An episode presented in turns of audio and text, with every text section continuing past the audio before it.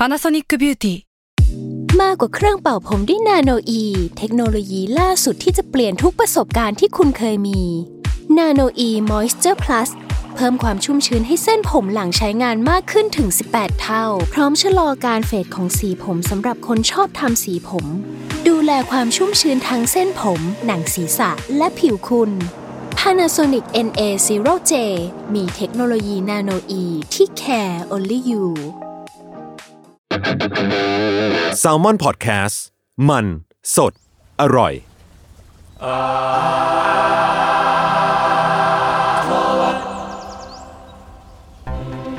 ครับสวัสดีครับ ขอต้อนรับเข้าสู่รายการ Art Toward ครับ เรื่องศิลปะน่าสนใจจนเราไม่อยากเก็บไว้คนเดียวครับ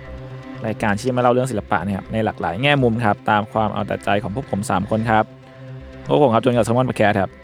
ครับต้นกล้าแซมมอนแลบครับเม้งสมันเฮาครับ ครับ เรานี่ครับกัน เป็นไงครับวันนี้ เฮ้ยวันมึงนี้ทำไมมึงต้องแคชชัวเอ้ยวันนี้เอ้ยคุณเป็นคนชวนผมคุยอะไรวะ เจ๋งวะ เปลี่ยนบรรยากาศบ้างหรือบรรยากาศบ้างเอาเอาเดี๋ยวเอาหาว่าผมไม่เอาสังคม อะโอเค คือผมจะเกรินเกรินอย่างนี้ว่า คือผมเพิ่งไปทำฟันมาอ่าไปผ่าฟันคุดมาพาฟันคุด แล้วก็ถอนด้วยสองซีในซิกเดียว รอบเดียว อ่า ก็เลย แล้ววันนี้ตากูด้วย อืมสบาย ก็เลยจะบอกผู้ฟังไปก่อนว่า ถ้าผมพูดไม่ชัดอะไรเนี่ย ขออภัยไว้ล่วงหน้าครับ ระบมระบมอยู่ แต่เมื่อวานระบมันมียู่กระจิตใจกินเบียร์นะเมื่อวานถามว่ากินเบียร์ได้หรือยังอ่าแต่มันก็เจ็บผยังไม่ไงกินยังไม่กิน ก็แนะนำว่าใช้หลอดสีจุนตอนนี้โอ้มันยาไม่แก้ได้ปวดทำงานช่วยผมอยู่อย่างคนั้รับนโอเคโอเคครับ เริ่มอย่างนี้ก่อนคือเมื่อตอนปีใหม่ที่ผ่านมา ถ้าใครได้ฟังรายการ a n a t h e r Year O เนี่ยของพวกเราสามคนอะอืมอืมก็อาจจะพอรู้แล้วว่าผมอะเพิ่งรับแมวมาเลี้ยงเมื่อกลางอืมปีที่แล้ว ชื่อสุริน่ารักเออซึ่งจริง ๆ ก่อนหน้านั้นอะผมก็ชอบแมว แบบมันก็น่ารักน่ารักของมันอะเนาะ แต่พอเลี้ยงจริงๆแล้วเนี่ยแม่งมันมีความรู้สึกแบบ love-hate บางอย่าง คืออ่าคือมันก็ส่วนตัวมันหนึงแต่มันก็แบบมีความแบบเออ แมวมันก็น่ารักแล้วมันก็แบบมันอะไรอย่างเงี้ยเวนอะมันแต่มันก็เวรแบบเออเป็นแมวเวรประมาณนึงอะเออแบบบางทีมันก็มึงเหมือนมึงแบบไม่อยากผูกมิตรกับกูเท่าไหร่แต่ว่าบางครั้งก็แบบเออมันก็ดูจะญาติดีกับกูอะไรเงี้ยงงเหมือนกันบางทีหรืออาจจะเพราะว่ามันอยากหิวข้าวอะไรอย่างเงี้ยก็ได้มั้งเป็นสัตเออหรือว์ที่ว่า unpredictable นะใช่หรือว่าใครถ้าเกิดใครได้ไปฟังยูซีตอน เกรเลียตอนที่พูดถึงแมวก็มีแบบเรื่องของแบบของโรค เออ แมวครองโลกเลยอย่างเงี้ยก็ตลกดี ซึ่งอาจจะเป็นเพราะว่าความไม่ญาติดีบางอย่างหรือว่า หรือว่าความที่แบบเหมือนเรากลายเป็นทาสทาสแมวแทนอะไรเงี้ยมันเลยแบบอาจจะมีทฤษฎีพวกนี้ขึ้นเนาะอืมเออ ซึ่ง ระหว่างที่ผมกำลังหา topic ที่จะพูดในรายการก็รู้สึกว่าเออจริงๆหรือว่าถ้าเกิดเราพูดศิลปะที่เกี่ยวกับแมวก็ดูน่าสนใจดีอืมอืมอืมเออเพราะจริงๆทุกๆวันเนี้ยมันก็เราก็เห็นพวกสัตว์หลายชนิดในในโลกอินเทอร์เน็ตเนาะแบบหมาแมว รูปภาพวิดีโอตุ๊กเอ้ากูหลงละรูปภาพวิดีโอ TikTok อะไรเงี้ยอ่าแล้วแบบอ่าเดี๋ยวที่พวกคุณชอบแบบพวกมงพวกมีมอะไรเงี้ยเพราะพี่เม้งพวกเม้งอะมีมีหมาเยอะป่ะแบบพวกรูปโปรไฟล์อะ เออใช่ กูชอบทั้งมีหมามีแมวเลยอะ ชอบเอามาเป็นรูปโปรไฟล์มันมันเวนอะ เออมันเป็นเวียนอะเออมันก็แบบเออถูกผลิตซ้ำหลายหลายหลายต่อหลายครั้งในโลกที่เราเห็นเนาะอืมแบบเอออืมแล้วแล้วเราก็แบบดูซ้ำรีเพย์มันไปเรื่อยๆอะไรเงี้ยเออซึ่งมันก็มีศิลปะมากมายที่มันแบบถูกแสดงออกหรือว่าถูกพูดถึงหรือดีดิเคทให้กับสัตว์เหล่านี้ ตั้งแต่ยุคก่อนแหละจนถึงตอนนี้เนาะอืมอืมอืม แถมไอจุดเริ่มต้นของการที่มนุษย์นำสัตว์อย่างแมวเนี่ยเข้ามาใส่ในงานตั้งแต่ยุคเก่าแก่ มันก็ยังแสดงให้เห็นถึงความออฟเซตบางอย่าง ต่อเหล่าแมว ตั้งแต่อดีต ในด้านของความเชื่อมิโทโลจีหรือว่าการแสดงออกเชิงสัญลักษณ์ต่าง ๆ ด้วย วันนี้ผมเลยจะมาพูดถึงแมวในศิลปะ ผ่านงานต่างๆ ของเหล่าศิลปิน ที่เกิดขึ้นมาเป็นช่วงเวลาเป็นพันปีจนถึงตอนนี้นะครับ โอเค ก่อนที่จะไป คุยเรื่องศิลปินเนี่ยอยากให้พี่เม้งและทีเคก็ผู้ฟังเนี่ยได้รู้ก่อนว่าแมวมีความสำคัญยังไง หรือว่าไปเกี่ยวไปเกี่ยวข้องยังไงกับบริษัทของมนุษย์บ้าง คือเรื่องมันเริ่มจากแถบแอฟริกาช่วงแบบอียิปต์โบราณเก่ามาก ซึ่งตอนนั้นน่ะชาวอียิปต์อะนำแมวป่าแอฟริกันอะซึ่งเรียกได้ว่าเป็นต้นตระกูลของแมวก็ได้จนในในปัจจุบันนะเนาะอืมรวมถึงแบบเป็นต้นตระกูลของสัตว์ที่มีลักษณะใกล้เคียงด้วยอย่างหมาหรือหมีอะไรเงี้ยอืมแล้วด้วยท่าทีและความสามารถในการล่าสัตว์ของแมวอะ ทำให้ชาวอียิปต์เชื่อว่าแมวเป็นสิ่งศักดิ์สิทธิ์ขนาดที่ว่ามีกฎหมายอะประหารชีวิตผู้ที่ฆ่าแมวเฮ้ยโหเฮียศักดิ์สิทธิ์หนักเออแต่โดยที่แบบ ถ้าคุณไม่ตั้งใจแบบอะไรเงี้ยก็โดนโดนประหารอยู่ดีนะแบบเฮ้ยจริงเหรออันนี้ใช่อันนี้ใช่เพิ่งรู้ว่ามันมีแบบขอให้ตายใช่ไหมคือรู้ว่านับถือแต่แบบไม่รู้ว่ามึงมีกฎหมายใช่โหดอย่างนั้นมากเลยเหรอโหดมาก แบบแค่บังเอิญแบบสมมติทีเคแม่งเดินไปแล้วแบบบังเอิญเอ้ยทำแมวตายอะไรเงี้ยโดนประหารบังเอิญแรงเหมือนกันนะ ประหารเลยเหรอวะเออแบบสมมติว่าเหี้ยเดือดสัตว์ทำของตกใส่อะไรเงี้ยนึกออกปะอ๋ออ่าเออเหี้ยแต่ก็โหดอยู่ดีนะประหารคน เออ แล้วตามความเชื่อของชาวอียิปต์โบราณอะคือแมวอะคือเป็นเทพบาสเทตซึ่งเป็นเทพพระเจ้าแห่งความอุดมสมบูรณ์ของพวกเขาอะไรอย่างอ๋เงี้อยซึ่งเทพเทพบาสเทตเนี่ยเขาไม่ได้ปรากฏตัวในเวอร์ชันต่างๆ มีทั้งเป็นแบบเป็นแมวแมวดำหรือว่าเวอร์ชันที่เป็นแบบเป็นหัวหัวเป็นแมวแล้วก็ตัวเป็นแบบตัวเป็นมนุษย์ใช่ไหมที่เคยเห็นใช่ใช่ใช่แล้วก็แมวบ้านในสังคมอียิปต์ตอนนั้นอะก็ ถือว่าแมวเป็นสมาชิกหนึ่งในครอบครัว คือถ้าแมวในบ้านตายเนี่ยสมาชิกสมาชิกทุกคนอะต้องโกนคิ้วไว้ทุก จริงเหรอ แล้วบางทีก็เอาแมวไปทำเป็นมัมมี่ อ่านี่เคยเราเคยเห็นใช่เพราะว่าพวกเขาอะเชื่อว่าเอ่อวิญญาณของแมวเหล่าเนี้ยที่ล่วงลับอะจะได้เดินทางไปสู่ผ่านไปสู่ชีวิตของหลังความตายได้อะไรเงี้ยอืมฮึอืมว่ากันว่าวิหารที่เอาไว้ สำหรับบูชาเทพบาสเตียสเนี่ยมีแมวถูกฝังไว้กว่า3 0 0 0 0 0ตัวโอ้ยเหี้ยแสนอะนี่เยอะแบบมาก เลี้ยงกันทุกบ้านเลยปะเนี่ย เออผมว่าน่าจะประมาณนั้นเหมือนแบบเชี่ย เป็นสัตว์คู่คู่ครัวอะไรเงี้ยคู่อ่าคู่เรือนเออแล้วนอกจากการฝังศพมัมมี่แมวแล้วเนี่ยพวกคุณจะอาจจะเห็นว่าแบบจริง ๆ แล้วแมวมันก็ปรากฏอยู่ในงานศิลปะตอนสมัยนั้นอย่างแบบพวกงานแกะสลักหรือว่าภาพวาดต่างๆ ซึ่งในสมัยอีโบราณก็มีแมวเป็นองค์ประกอบเยอะมาก เนาะไม่ว่าเป็นงานแกะสลักเพื่อไว้ทุกข์ภาพวาดบนกระดาษปาปิดุส ซึ่งเป็นกระดาษชนิดแรกของโลกที่ชาวอียิปต์คิดค้นขึ้นมา ที่เขาเอามาไอไอไอกระดาษเนี้ยมันใช้สำหรับบันทึกเหตุการณ์สำคัญ หรือว่าการสำเสริญเทพบางอย่างในตอนนั้นอะไรเงี้ยรวมถึงสิ่งที่เราอาจจะได้เห็นบ่อยๆ ที่สุดก็คือ การตกแต่งสุสานเช่น ภาพวาดบนโลงศพของแมว แบบหรือว่าเป็น บริเวณโดยรอบของโลงศพอะไรเงี้ยก็จะเป็นแบบมีแมวเป็นเป็นองค์ประกอบในนั้นเลยไหเหยก็มีนี่ใช่ไหมอืมเหมือนใช่กับใช่พวกใช่ประมาณนั้น ส่วนถัดมาครับเป็นช่วงแบบยุโรปยุคกลางอืมซึ่งเรียกได้ว่ามันแทบจะกลับด้านกันเลยอะเพราะว่าแมวอะสำหรับคนยุโรปชาวยุโรปในสมัยนั้นอะถือว่าเป็นปีศาจร้ายเลยอืมพวกคุณคิดว่าเป็นเพราะอะไรอันนี้แบบคุยลองลองลองทายกันเล่นๆก็ได้ มันมีเรื่องเกี่ยวกับแม่มงแม่มดโรคภัยปะอืม อ่าผมมารู้แค่ว่ามันเกี่ยวกับแม่มดแน่นอนอะแต่ว่าไม่รู้ว่า เออทำไมทำไมความเชื่อเรื่องแม่มดมันถึงมา เกี่ยวกับเกี่ยวข้องกับแมวแมววะอืม แต่แต่มันก็คงมีความลึกลับในเนเจอร์มันปะหรือว่าเขาเมียนหมากันแค่นั้นเลยวะจริงแน่แต่จริงๆเออชาวยุโรปอะจะจะรักหมานะในเออในยุคนั้นอะอะไรเงี้ยแต่ว่ามันเอ้ยมันต้องมีอะไรบางอย่างปะหรือว่ามันคือตัวแทนของความไม่ซื่อสัตย์วะเพราะเพราะหมามันซื่อสัตย์พูดยากว่ะ ซื่อสัตย์แม่งก็ไม่รู้ว่ะ ไม่รู้เหมือนกันวะอืมผมถ้าว่าหนูว่าเข้าใจได้เพราะมันกาลโลกไงหรือว่ามันเกี่ยวกับพวกตำนานเทพอะมันเป็นตำนานเมืองมากกว่า แบบว่า มันจะมีเรื่องเล่าประมาณว่า เออถ้าแบบคุณอาจจะเคยได้ยินแบบถ้าแมวดำตัดหน้าเนี่ยก็จะสื่อถือโชคร้ายสื่อถึงโชคร้ายได้เลยของไทยเนาะแล้วมันก็จะมากับคือมันจะมีแบบพวกนิทานตำนานเออร์เบิร์นที่เล่าว่า เออเห็นมีคนพบเห็นแมวดำอะซึ่งเหมือนแบบบาดเจ็บอยู่ อืม แบบมีแล้วมีผ้าพันแผลพันอยู่อยู่แถวๆกับ บ้านของผู้หญิงที่ถูกสงสัยว่าเป็นแม่มดอ่าอ๋อ มันเริ่มต้นอย่างนี้หรือเปล่า แล้วอาจจะหรือเปล่าไม่แน่แต่อันนี้คือเป็นตำนานที่ผมไปอ่านมาเนาะอืมอืมแล้วก็เหมือนแบบวันรุ่งขึ้นอะก็เขาก็จะเห็นแบบผู้หญิงคนหนึ่งที่เดินกระเพกคล้าย ๆ กับแมว หมายถึงว่าอ๋อท่าทางแล้วก็ผ้าพันแผลก็เป็นผ้าพันแผลในตำแหน่งใกล้เคียงกันเลย เหมือนเจ็บที่เดียวกัน ใช่ใช่อ๋อ ก็คือแบบแม่มดกลายเป็นแมวได้อะไรอย่างเงี้ย ใช่ แล้วก็มันก็มา นั่นแหละ มันเลยทำให้แบบมันมากับภาพจำที่ว่าแมวดำ ที่ถ้าหากอยู่คู่กับหญิงชราเนี่ยใครๆก็จะต่างคิดว่าคนเนี้ยผู้หญิงคนเนี้ยเป็นแม่มดแน่นอนเลยบังเอิญไม่ไหลเฮียสาธารณสุข ยุคกลางอย่างห่วย ซึ่ง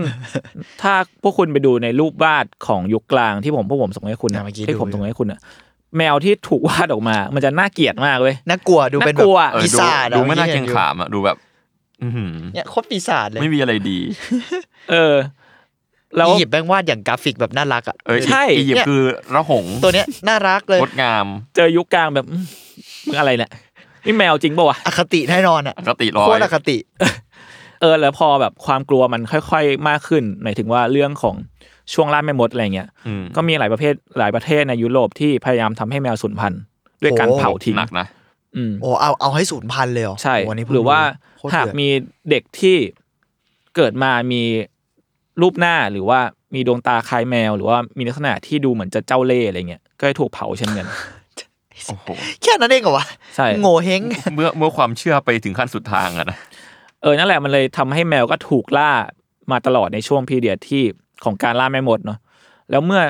จำนวนประชากรของแมวลดลงอะมันทำให้หนูมีจำนวนมากขึ้นอ่าอ๋อ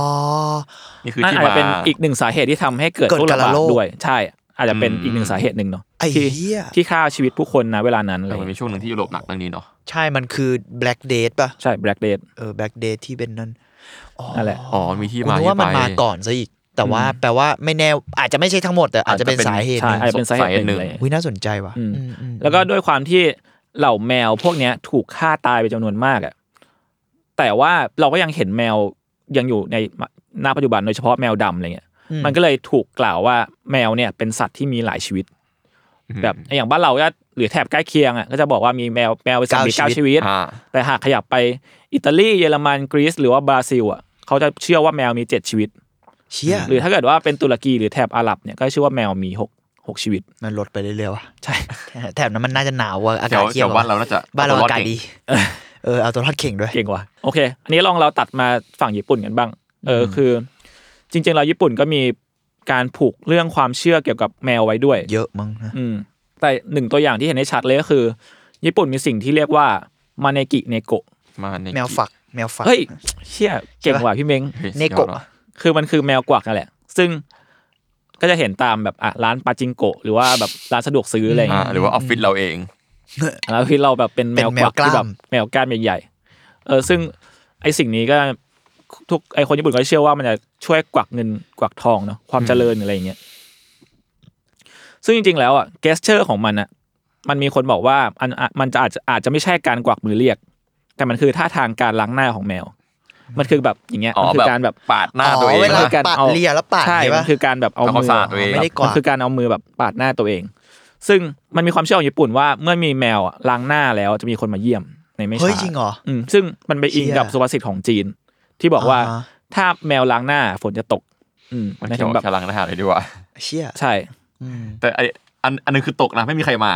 หรือมันผมว่าตกเลยตกมันต้องมาหลบคือในบ้านวะผมว่าผมว่ามันคือนี่เว้ยแบบตกแล้วแบบทำไร่ทำนาอะไรเงี้ยเนกออกปะอ่ามัมันทำให้แบบเขาเรียกว่าอะไรวะผลผลิตดีอะเออผลผลิตมันอะไรเงี้ยอ๋อประมาณนั้นก็คือซึ่งนำโชคซึ่งก็อาจจะเป็นเอ่อเชิงวิทยาศาสตร์ได้บ้างเพราะแบบอย่างมด มันจะรู้ว่าฝนจะมาเมื่อไหร่ใช่ใช่แมวก็อาจจะไม่รู้ผลนะชื้ เนี่ยเหรอเมไม่รู้ maybe อะเมบี้อาจจะเพราะใช่แมลงรู้ไงอ่าแมลงหรือสัตว์บางชนิดอืมจะรู้ว่าเอ้ยฝนแม่งจะมาแล้วนู่นนี่อืมซึ่งจริงๆมันก็มีแบบพวกตำนานหรือนิทานพื้นบ้านที่เขียนเกี่ยวกับมาเนกิเนโกะเหมือนกันอะไรเงี้ยแต่ว่าอืมแต่ว่ามันจะยาวไปก็เลย ถ้าเกิดใครสนใจก็ไปหาอ่านเพิ่มเติมนั้นได้ครับ ส่วนถัดมาเนี่ยเป็นถ้าในศาสนาอิสลามเนี่ยเขายังเชื่อว่านบีมูฮัมมัดอะมีแมวตัวโปรดอยู่ตัวหนึ่ง ชื่อมูเอสซาอืมซึ่งท่านก็รักแมวมากจนถึงขนาดแบบสมมติว่ามูเอสซาเนี่ยมา มานอนบนบนแขนอะมามาหลับบนแขนอะคือถ้าเกิดแบบเป็นคนทั่วไปก็เอ้ย สมมติว่าทีเคจะลุกไปกินข้าวบอกเอ้ย ออกไปหน่อยจะไปกินข้าวอะไรเงี้ยอะแต่ว่านบีมูฮัมมัดอะสิ่งที่เขาทำอะคือเขาเขาไม่อะปลุกปะเขาตัดแขนเสื้อแบบตัดแขนเสื้อจริงเหรอของตัวเองอะเชี่ยเพื่อให้แบบว่าหลุดออกมาตัวเองหลุดมาง่าย hardcore ๆแล้วก็แบบแขนแบบให้ให้แบบให้น้องนอนไปแล้วเขาก็เดินไปทำอย่างอื่นอ๋อนี่เป็นตำนานของเขาต้องมีผ้าเยอะเต็มบ้านเนี่ยเพราะแมวชอบนอนทับน่ารักน่ารักเป็นตำนานนะอืม ถัดมาเป็นตำนานนอสอะคือแมวเนี่ยยังมีเรื่องราวในตำนานนอสอีกก็คือ มันมีรูปวาดของเฟรย่าครับเป็นเทพีแห่งความรักความงาม แล้วก็ความอุดมสมบูรณ์เนี่ยกำลังอยู่บนเกวียนที่ถูกลากไปด้วยแมวสองตัว ซึ่งสิ่งเนี้ยอะพวกคุณเห็นอันนั้นน่าจะมีรูปอยู่เออมันจะมีรูปแล้วแมวตัวใหญ่มาก ใหญ่สัตว์แมวแบบอืมแมวจริงป่าวะอย่างกับกวางโอ้โหแบบไม่ขนาดนั้นเหมือนกวางเรนเดียร์เออ พอถัดมาเป็นศาสนาพุทธเนาะอันเนี้ย แมวอะถูกพูดถึงในนิทานของศาสนาพุทธ แต่ย้ำว่าเป็นนิทานครับ มันไม่ใช่ตำนานจริงอือหือๆมีนิทานที่เชื่อว่ามีมีนิทานที่ชื่อว่าแมวน้อยอยากนิพพานเชี่ยแต่ว่าในนิทานเนี่ยก็จะมีตำนานเล่าขานในเรื่องบอกว่าแมวอะเป็นสัตว์ดื้อรั้นอืมปฏิเสธคำสอนและไม่ศรัทธาต่อพระพุทธเจ้า อืม อืม แต่อันนี้ไม่ได้อยู่ในบทเรียนบทเรียนจริง ๆ เป็นแบบนิทานน่าจะเป็นแบบพวกเป็นแมเรื่องวเล่าปากต่อปากเนี่ยหรอเป็นพวกแมวเฮเตอร์มาแต่งเรื่อง เอ้ยเออว่ะเป็นไม่ได้ดื้อรั้นนะอะดื้อรั้นอะมัแล้วแบบไม่ฟังพระพุทธเจ้าเขาเขาเป็นไม่แต่แมว่าวตัวตัวหนึ่งอยากนิพพานนะให้กูปวดหัวอืมอ่าโอเคโอเคคือจากทั้งหมดเนี่ยเออเราจะได้เห็นว่าแมวตามความเชื่อต่างๆ มันก็ถูกพูดถึงในแบบที่ต่างกันหมดเลยอืมมีทั้งอ่าพูดว่าแมวเป็นสิ่งศักดิ์สิทธิ์ แมวเป็นสิ่งชั่วร้าย เป็นสิ่งเรียกโชคลาภแม้แต่เป็นสิ่งที่นำทางในชีวิตหลังความตายเลยอืมแล้วมันก็เปลี่ยนไปตามช่วงเวลาผู้คนแล้วก็สถานที่เนาะที่จะตีความมันออกมา ซึ่งสิ่งนี้อาจจะทำให้ตัวของศิลปินหลาย ๆ คนได้หยิบยกแมวในความคิดของเขาอะมาใส่ในงานศิลปะของตัวเอง โอเค ซึ่งพอเรามองในมุมมองของศิลปะแล้วเนี่ยอืมแมวในงานศิลปะ ตั้งแต่อียิปต์โบราณจนถึงยุคกลางที่ผมเล่าไปเมื่อกี้พวกคุณอาจจะสังเกตว่าแมวในงานเหล่านี้มันมักแสดงถึงพลังบางอย่าง ความแข็งแกร่ง ความเป็นนักล่า ล่าหนูล่านกอะไรเงี้ย คือมันแทบไม่มีภาพจำของความเป็นสัตว์นุ่มฟู น่ารักอะไรเงี้ยในในตอนนี้เลยด้วยซ้ำอะไรเงี้ย เออซึ่งต่อมาในช่วงยุคเรเนซองส์อะภาพจำของแมวก็ยังคงเป็นการพูดถึงปีศาจซาตาน และเป็นตัวแทนของความดื้อรั้นอยู่อืมคือมันมีรูปวาดของลอเรนโซลอตโตครับเป็นจิตรกรชาวเยอรมนีที่วาดภาพชื่อว่า The Annunciation ครับอืมซึ่งเป็นภาพของ ซึ่งจริง ๆ ภาพนี้ก็มีหลายเวอร์ชันเนอะแต่ว่าภาพเนี้ยที่เขาวาดเนี่ยเป็นภาพของพระเจ้าบินลงมาบอกมารีว่าเธอจะคลอดบุตรบุตรชาย ซึ่ง ถ้าพวกคุณสังเกตดีๆอะจะมีแมวกำลังวิ่งหนีพระเจ้าด้วยความกลัวอยู่เชี่ยอ่าอืมแมววิ่งหนีพระเจ้าเลยเหรอใช่ทำไมทุกคนในรูปมันดูวิ่งหนีพระเจ้าหมดเลยวะเออว่ะทุกคนเดือดตกใจเฮ้ยมาทำไมเออไม่ได้นะมันแค่อาจจะแตกตื่นก็ได้แตกตื่นแตกตื่น หรือว่ามันจะมีภาพอย่าง The Last Supper ของโดเมนิโกกีร์ลันดาโยซึ่ง The Last Supper นี่ก็มีหลายเวอร์ชันเหมือนกันอ่าแต่สิไอภาพเนี้ยถูกวาดขึ้นในปี1481แต่ว่าเวอร์ชันเนี้ย ยูดาสอะจะนั่งตำแหน่งตรงข้ามกับคนอื่นหมดเลย แล้วก็มีแมวอยู่ตรงข้างๆที่นั่งของยูดาสมีแมวยูดาด้วยเหรอ ใช่เออเหมือนดาวินชีนะรูปนี้ อ๋อ เห็นแล้วซึ่งอายูดาสก็เป็นรู้จักกันว่าเป็นผู้ทรยศต่อทรยศพระเยซูเนาะอ๋อก็เลยนั่งตรงกันข้ามไปเลย แล้วมีแมวมาเฝ้าอยู่ตรงนี้ ใช่ น่ารักอะเออแต่อคติสัสๆนะก็อย่างนั้นเขาก็วาดแมวสวยอะรอบเนี้ยอะเออก็จริงนะก็ดูดูเป็นบบแมวดูเป็นอะแมวคืขึ้อนเป็นแมวขึ้นอะดูเป็นแมวขึ้น โอเค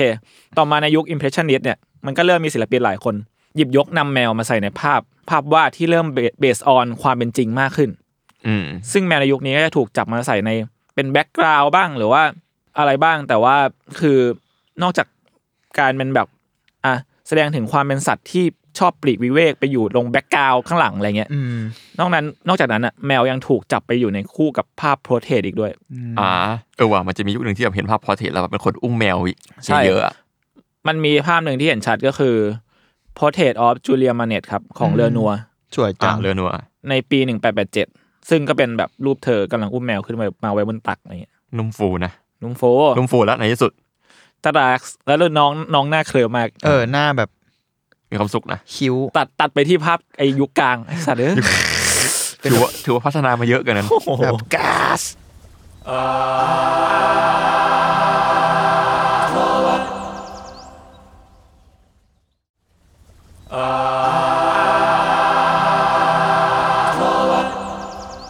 โอเค ตอนนี้คือเราจะเข้าถึงเรื่องของศิลปิน ศิลปินเขาเรียกว่าอะไรศิลปินหลักแล้วกันของอ่าของอีพีนี้อือฮึคือในช่วงพีเรียดไล่เลี่ยกันเนี่ย ก็มีชายคนหนึ่งได้เกิดขึ้นมาในปี 1883 ที่อังกฤษอืมซึ่งภายหลังต่อมา ชายคนนี้ก็ได้กลายเป็นศิลปินที่เรียกได้ว่า เขาได้เปลี่ยนมุมมองความคิดของเราที่มีต่อแมวในงานศิลปะไปอย่างสิ้นเชิงเลย เขาคนนี้ชื่อว่าหลุยเวนครับอืม หลุยเวนเกิดมาพร้อมกับโรคปากแหว่งเพดานโหวในครอบครัวที่พ่อของเขาเนี่ยเป็นนักทอผ้า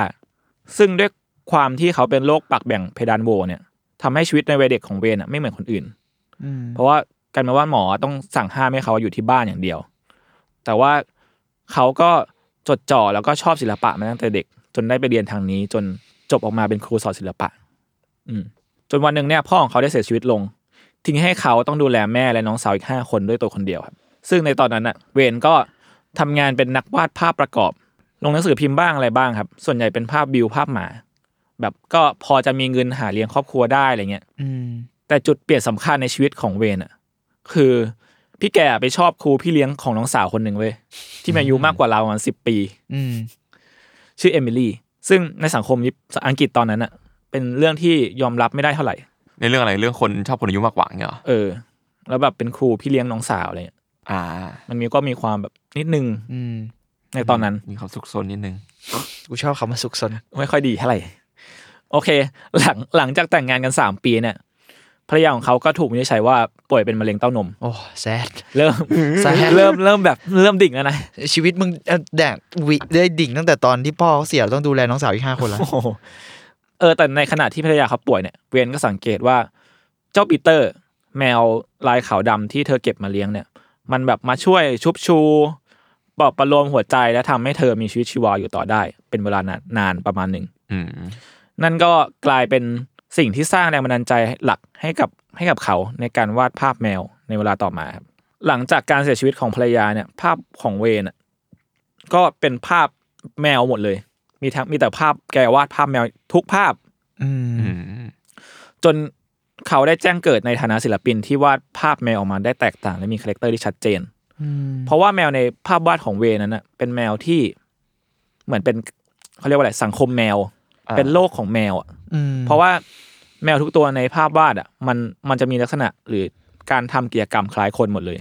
มเออผมว่ามันดูเป็นการ์ตูนมากเลยอะยืนใช่ใช่ใช่มันดูการ์ตูนเนอะกินเที่ยวสูบบุหรี่ตีกอล์ฟจัดงานน้ำชาอะไรเงี้ยคือ ง่ายๆก็แบบมิกกี้เมาส์หมีภูทอมแอนเจอรี่ในสมัยนี้เลยนะ vibe นั้นอืมซึ่งจริงๆแล้วสิ่งนี้มันมีชื่อเรียกอยู่ครับ ก็คือ anthropomorphism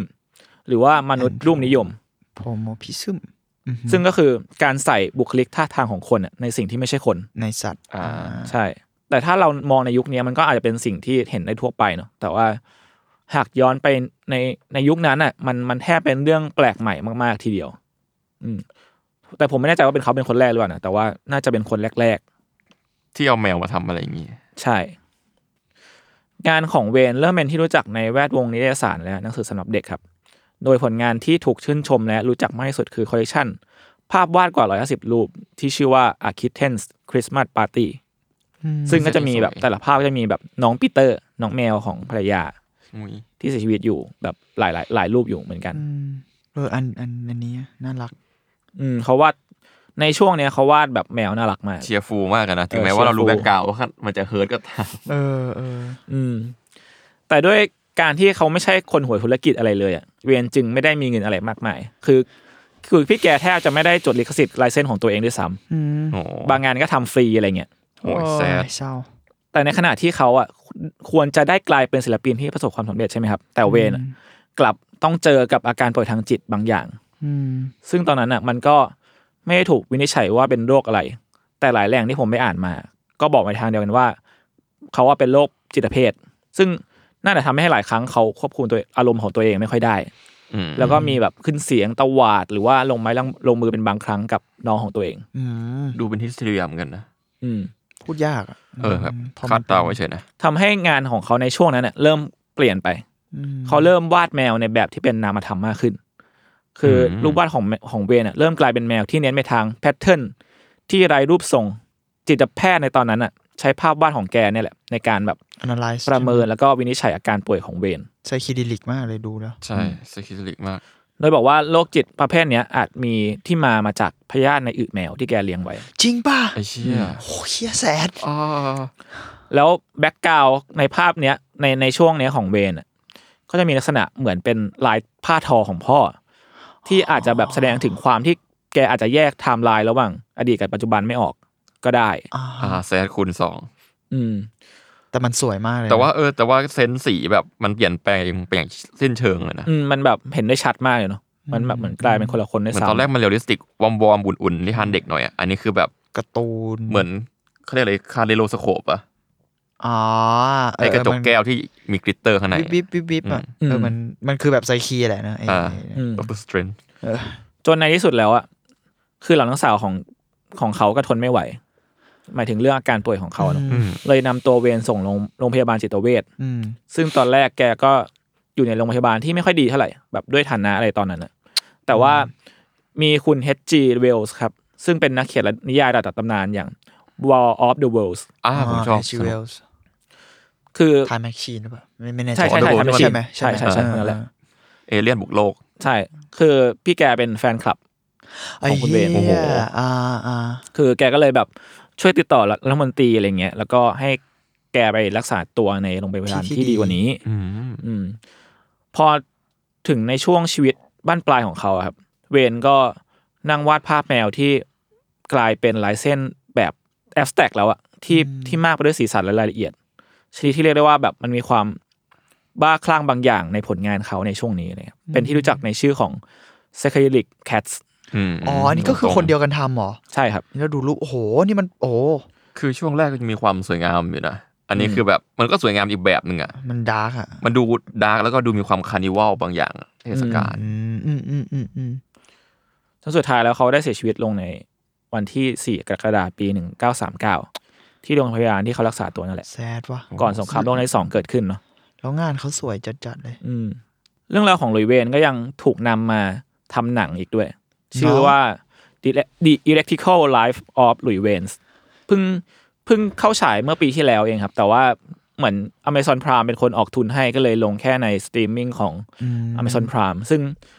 ผมก็ยังดูไม่ได้เพราะว่าเหมือนใน region เรามันยังไม่เข้าไม่เนาะ เปิดให้ดูใช่ไหมอืมทำแสดงโดย ป๋าเบนครับเบเนดิกต์ คัมเบอร์แบตช์อ๋อออก็ซึ่ดูง casting ได้อยู่นะซึ่งในตัวหนังก็จะมีรายละเอียดบางอย่างที่น่าสนใจ เช่น การที่เวนใช้มือสองข้างวาดรูปพร้อมกัน อะไรแบบนี้เชี่ยซึ่เขางเป็น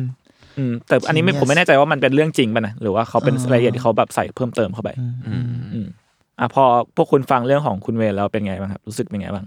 แซดแซดกับชีวิตเขาวะตอนแรกกะว่าจะนุ่มฟู นุ่มฟูแต่ก็แซดคือคือสำหรับ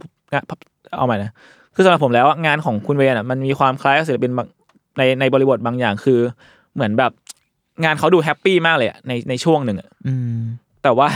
มันตรงกันข้ามกับชีวิตของศิลปินเลยอะไรเงี้ยอืมอืมแต่อืมมันก็เป็นเยียวยาเขาบางอย่างผมรู้สึกว่ามันเป็นการศิลปะบำบัดมาแต่แรกแล้วอะอืมอืมหมายถึงแบบเขาก็ใช้แมวที่เป็นจุดเชื่อมโยงชีวิตเขาแต่ว่าภรรยาเขาเออภรรยาเขาแต่ว่า การที่เขาจับจดกับแมวที่แบบอยู่กับภรรยา มันก็คงให้เขานึกถึงภรรยาอื ไม่ขาดอยู่แล้วอะอืมอืมแล้วก็ยังรีพีทแมวมาทั้งชีวิตอะอืมแต่ผมว่ามันเออจุดหนึ่งมันอาจจะกลายเป็นแบบ obsession บางเอออย่างคือเราก็ไม่รู้ว่าเขา obsession หรือเขาเยียวยาหรือเขาจับจด เออเอออยากกำลังจะถามพวกคุณเลยว่าพวกคุณเพราะว่าสำหรับพวกคุณแล้วอะ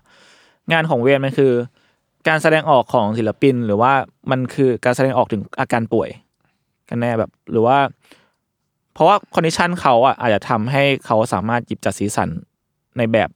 ที่เห็นในงานหรือเปล่า หรือว่าพวกคุณมองว่ามันเป็นสิ่งเดียวกัน เอาจริงงานศิลปะแม่ง reflect จิตใจเราประมาณหนึ่งอยู่แล้วมั้งอืม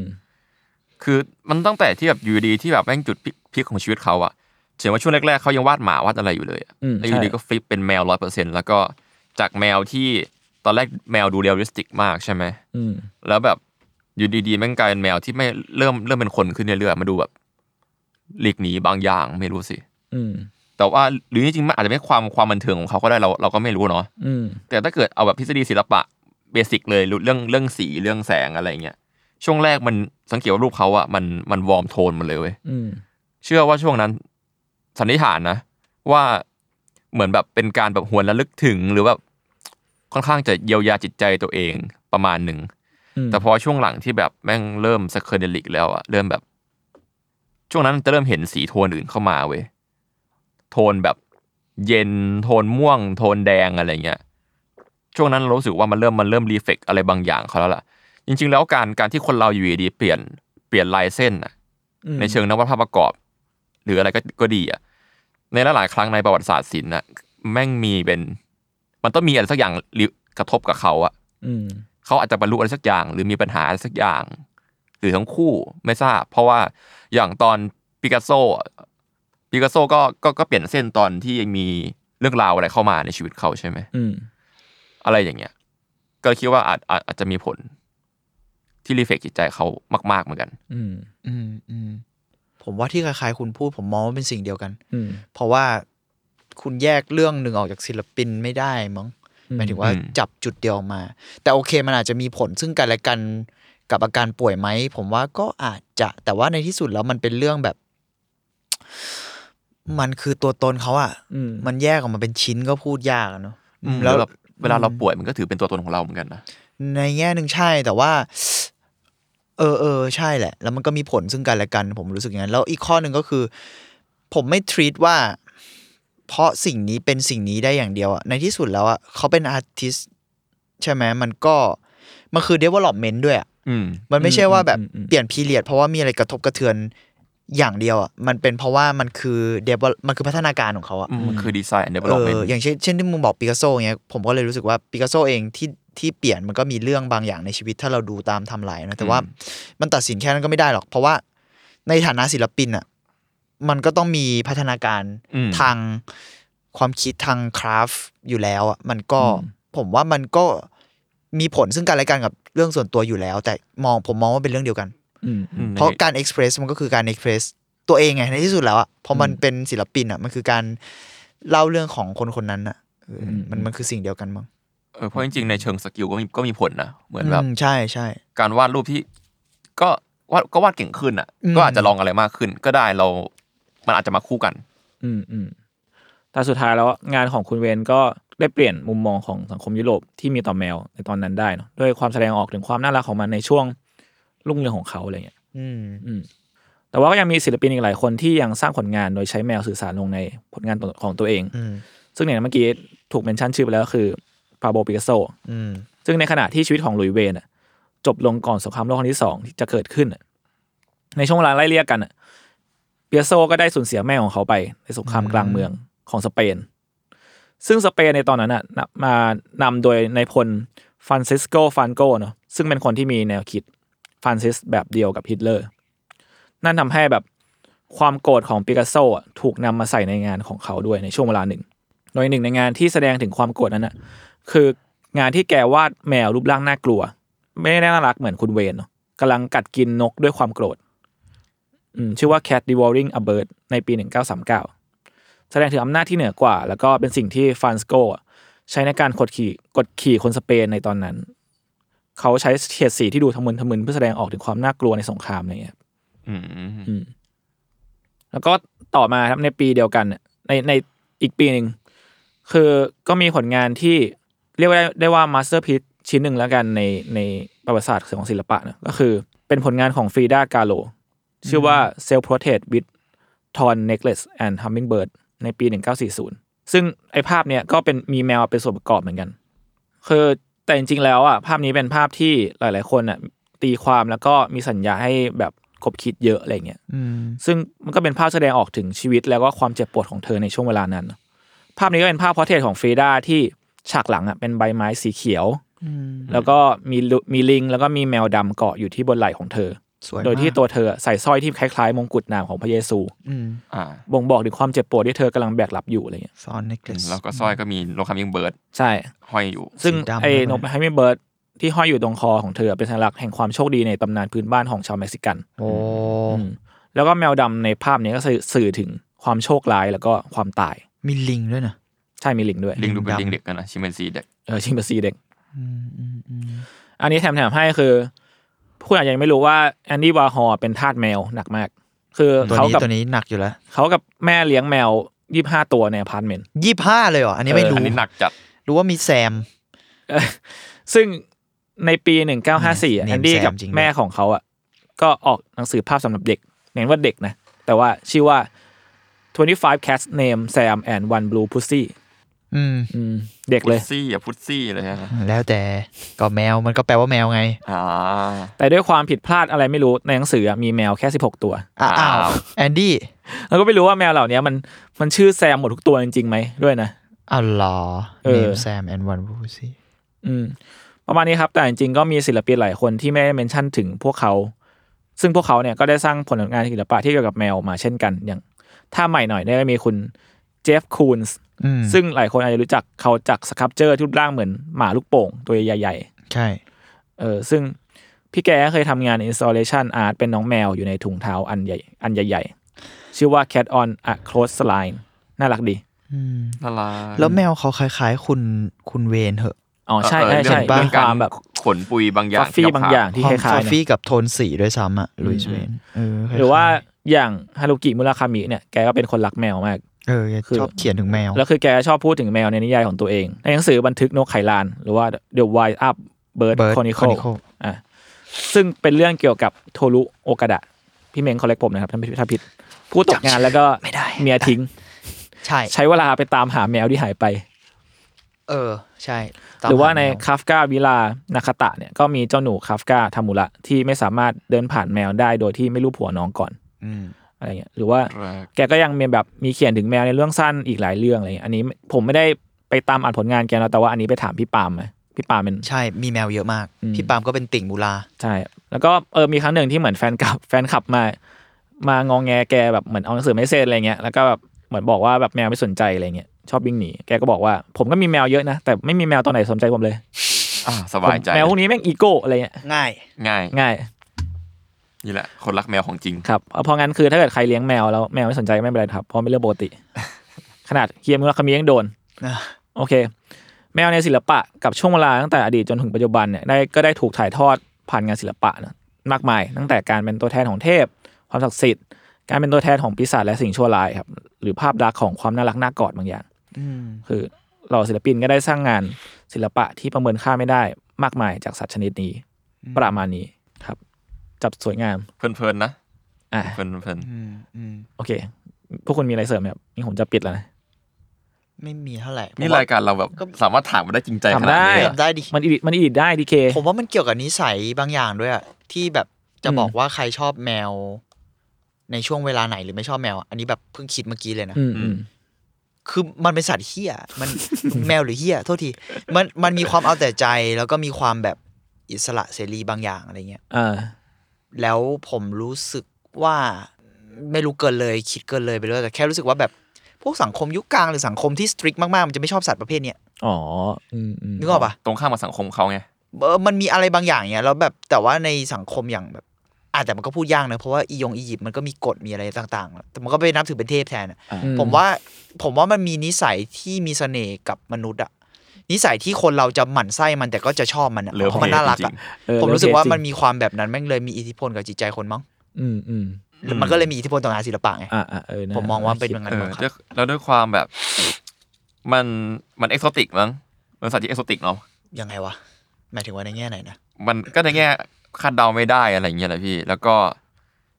แล้วก็พอมันมีเรื่องของสายพันธุ์แมวอะอืมจะเห็นว่าในยุโรปช่วงปลายๆมันเริ่มเอาแมวมาใช้กับ